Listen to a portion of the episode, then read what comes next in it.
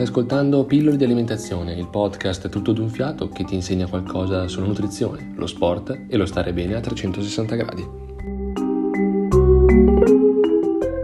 Alzi la mano a chi tra voi reputa settembre il vero inizio dell'anno.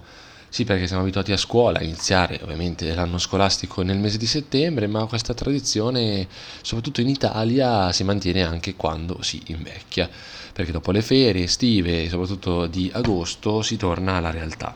E quale è il proposito più famoso, se non quello di iscriversi in palestra e di mettersi in linea con quei chiletti presi durante le vacanze?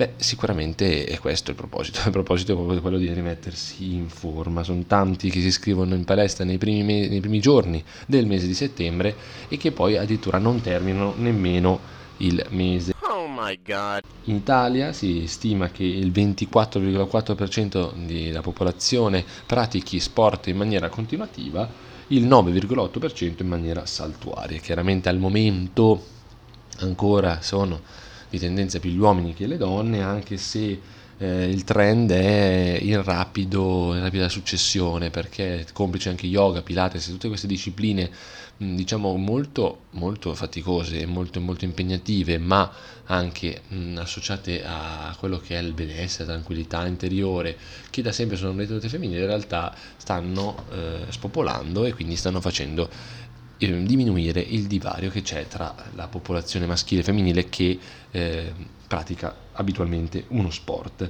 Parliamo ancora un po' di numeri, palestra è un'industria florida, un'industria che nel mondo conta di numeri veramente alti, abbiamo 210.000 club di, di palestre, insomma nel mondo quelli censiti e eh, regolari, ovviamente poi ci sono anche tantissimi altri eh, tipi di allenamento da poter utilizzare, noi parliamo di club di palestre, quindi 210.000 nel mondo, il, il, paese chiaramente che ha più palestre restano gli Stati Uniti con 41.370. God damn it!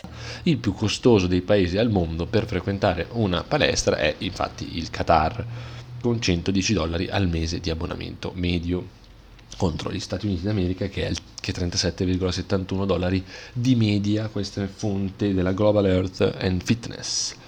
Quindi questo è quanto per quanto riguarda i numeri spicci spicci di questo business globale.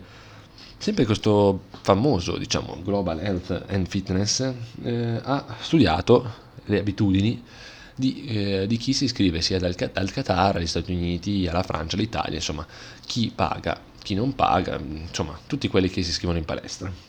Quindi, quali sono le motivazioni fondamentali per cui la gente si iscrive in palestra? E poi dopo vedremo anche come mai poi alla fine ci sono tanti disiscritti, perché questo è un dato molto molto triste, perché in realtà con un po' di motivazione basterebbe per eh, ottenere i risultati che si sperano e quindi non eh, non perdere l'abbonamento in palestra. Comunque, bando alle ciance, quali sono? Chiaramente possiamo elencarli anche uno a uno i motivi per cui uno si iscrive in palestra. Uno, primo tra tutti, chiaramente perdere peso, quindi rimettersi in forma dopo l'estate di gozzovigli e di sbevazzate magari in giro per l'Europa o per il mondo. Secondo, chiaramente, è il tenersi in forma, quindi sia da giovani che da meno giovani ci si tiene in forma secondo la convinzione comune semplicemente iscrivendosi in palestra, quindi non frequentandola ma iscrivendosi. Terzo, tonificare. Quarto, un problema di salute mentale. No, un problema.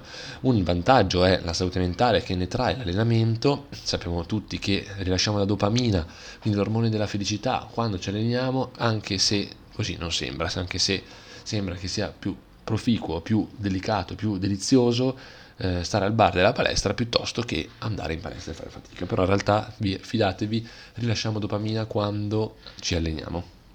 Quinto, prepararsi ad una sfida, quindi un motivo eh, che spinge le, le, persone a iscriversi in palestra è prepararsi a una sfida, che sia una sfida mh, mm, agonistica, come fossero le Olimpiadi, come se fosse una gara, una competizione o quant'altro, e o prepararsi a una sfida con se stessi, tipo io in un anno vorrei scalare un 6.000 metri, devo essere ovviamente abituato e allenato a fare questo, non posso andare allo sprovveduto, però una persona coscienziosa sa che per ottenere un risultato anche diverso da quello della palestra, anzi scalare 6.000 metri sicuramente non c'entra nulla con la palestra, ci vuole una buona preparazione atletica.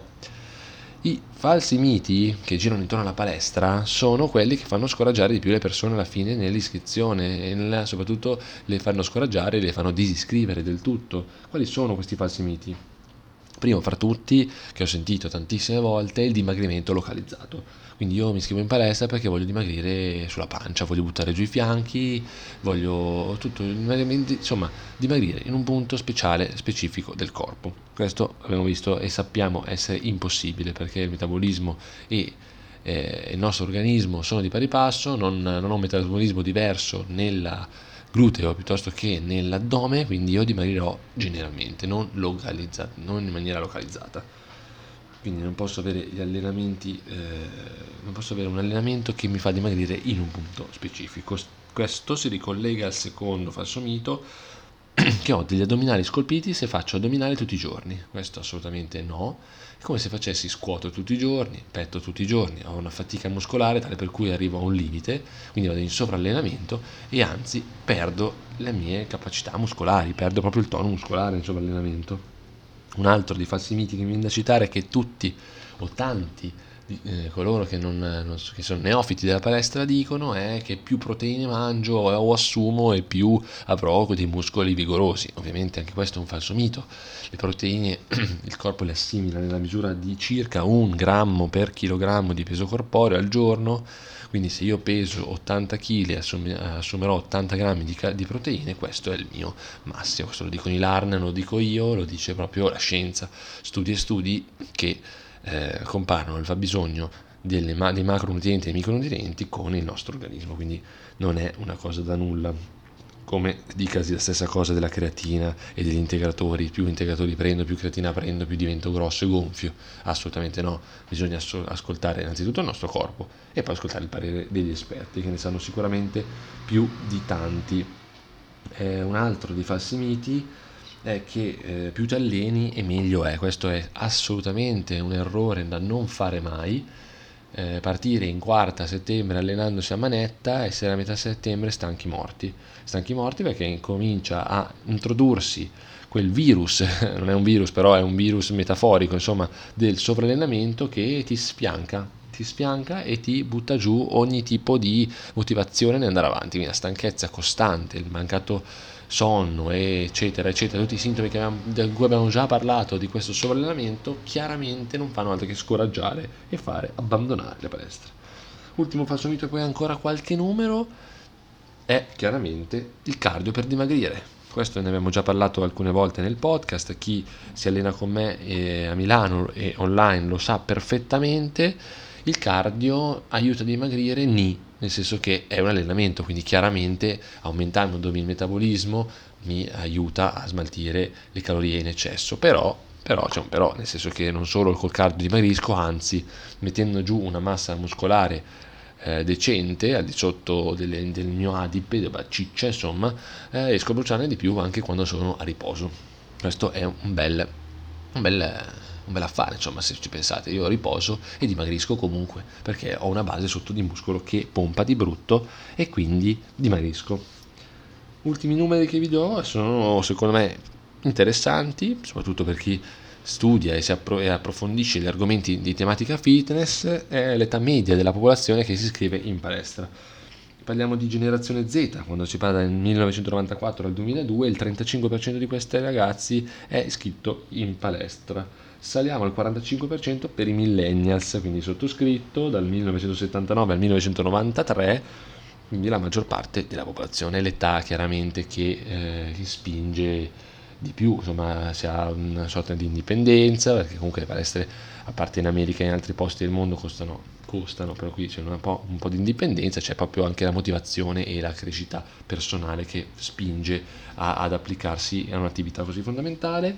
C'è la generazione X, quindi dal 1964 al 75 che è iscritta per il 14% e poi i baby boomers che sono gli ultimi che sono dal 49 al 63 solamente il 6% è iscritto in palestra. Anche voi baby boomers iscrivetevi o frequentate un personal trainer qualificato che vi possa aiutare perché è fondamentale, soprattutto andando avanti con l'età.